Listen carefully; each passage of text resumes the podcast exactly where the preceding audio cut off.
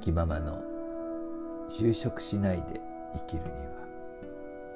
こんばんはミキママです。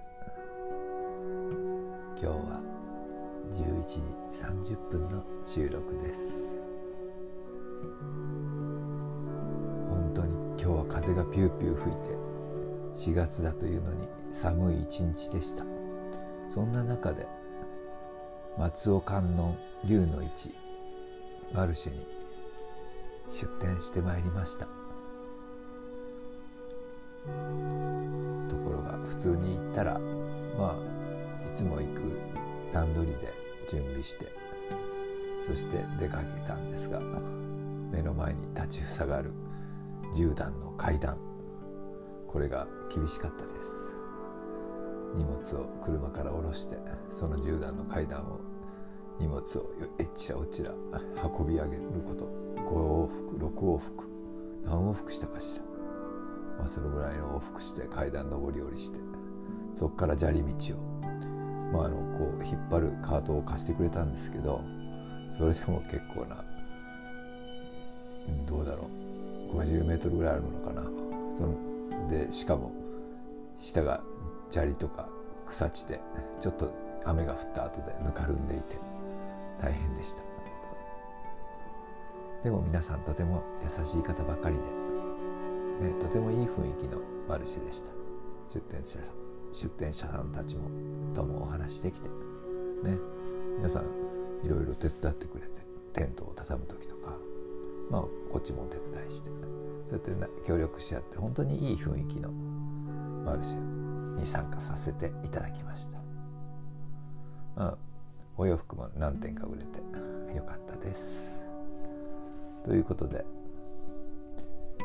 ずっとインドの話をしてるんですけど船の旅の話をしようかな。本当はもっと違う話を思って思ってたんだけど突然船の旅にしようって言われてはい。あのねこの間ほらムンバイに泊まっててで行ったじゃない。あれからゴアまでゴアって南のどうだろう1,000キロぐらい南なのかな？ゴアっていうあのリゾート地があるのよ。そこまでね船そのその当時はね1980何年の当時は船が出ててその船に乗って行ったのよ。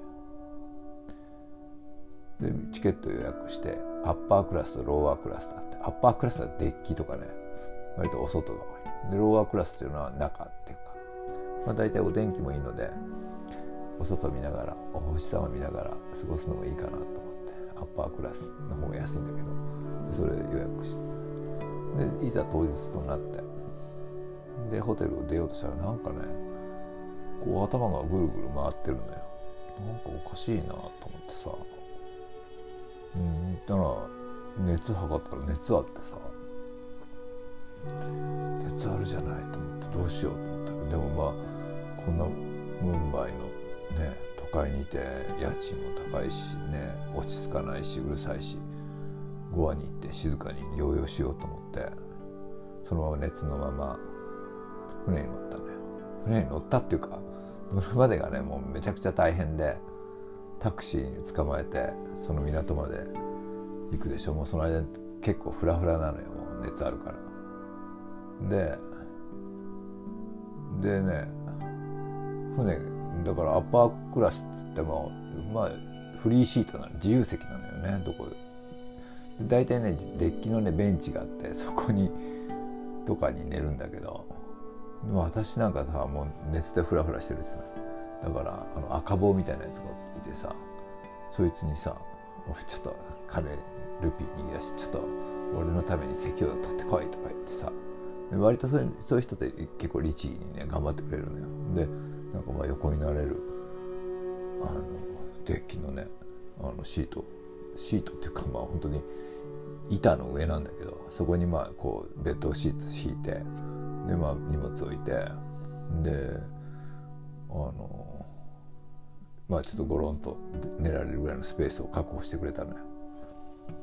でねもうああってもうフラフラになりながらさそこにやったと思ってそこにずっと寝ててさ。でもうもう何が何だかだんだん分からなくなってきて。もう頭頭っていうかなんかもうフラフラでなんかさでもまあそんなね瀕死っていうわけじゃないのよ。あの普通に熱がある38度ぐらいのね。でねああとか思って。でねだんだんとこうねもう時間の感覚とかも全然分かんなくって。太陽が来たな。あ朝になあ昼になったな。あ夕方が来たな。あ夜が来たな。で朝が来たな。と思ってる。そんなね夢うつつのようなボートに乗った記憶があります。アラビア海の上を行きました。そして5話で約1ヶ月半熱を出して寝込みました。もうこれで私死ぬのかななんて思っちゃったわ。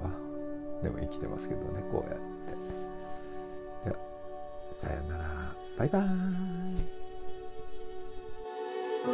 イ。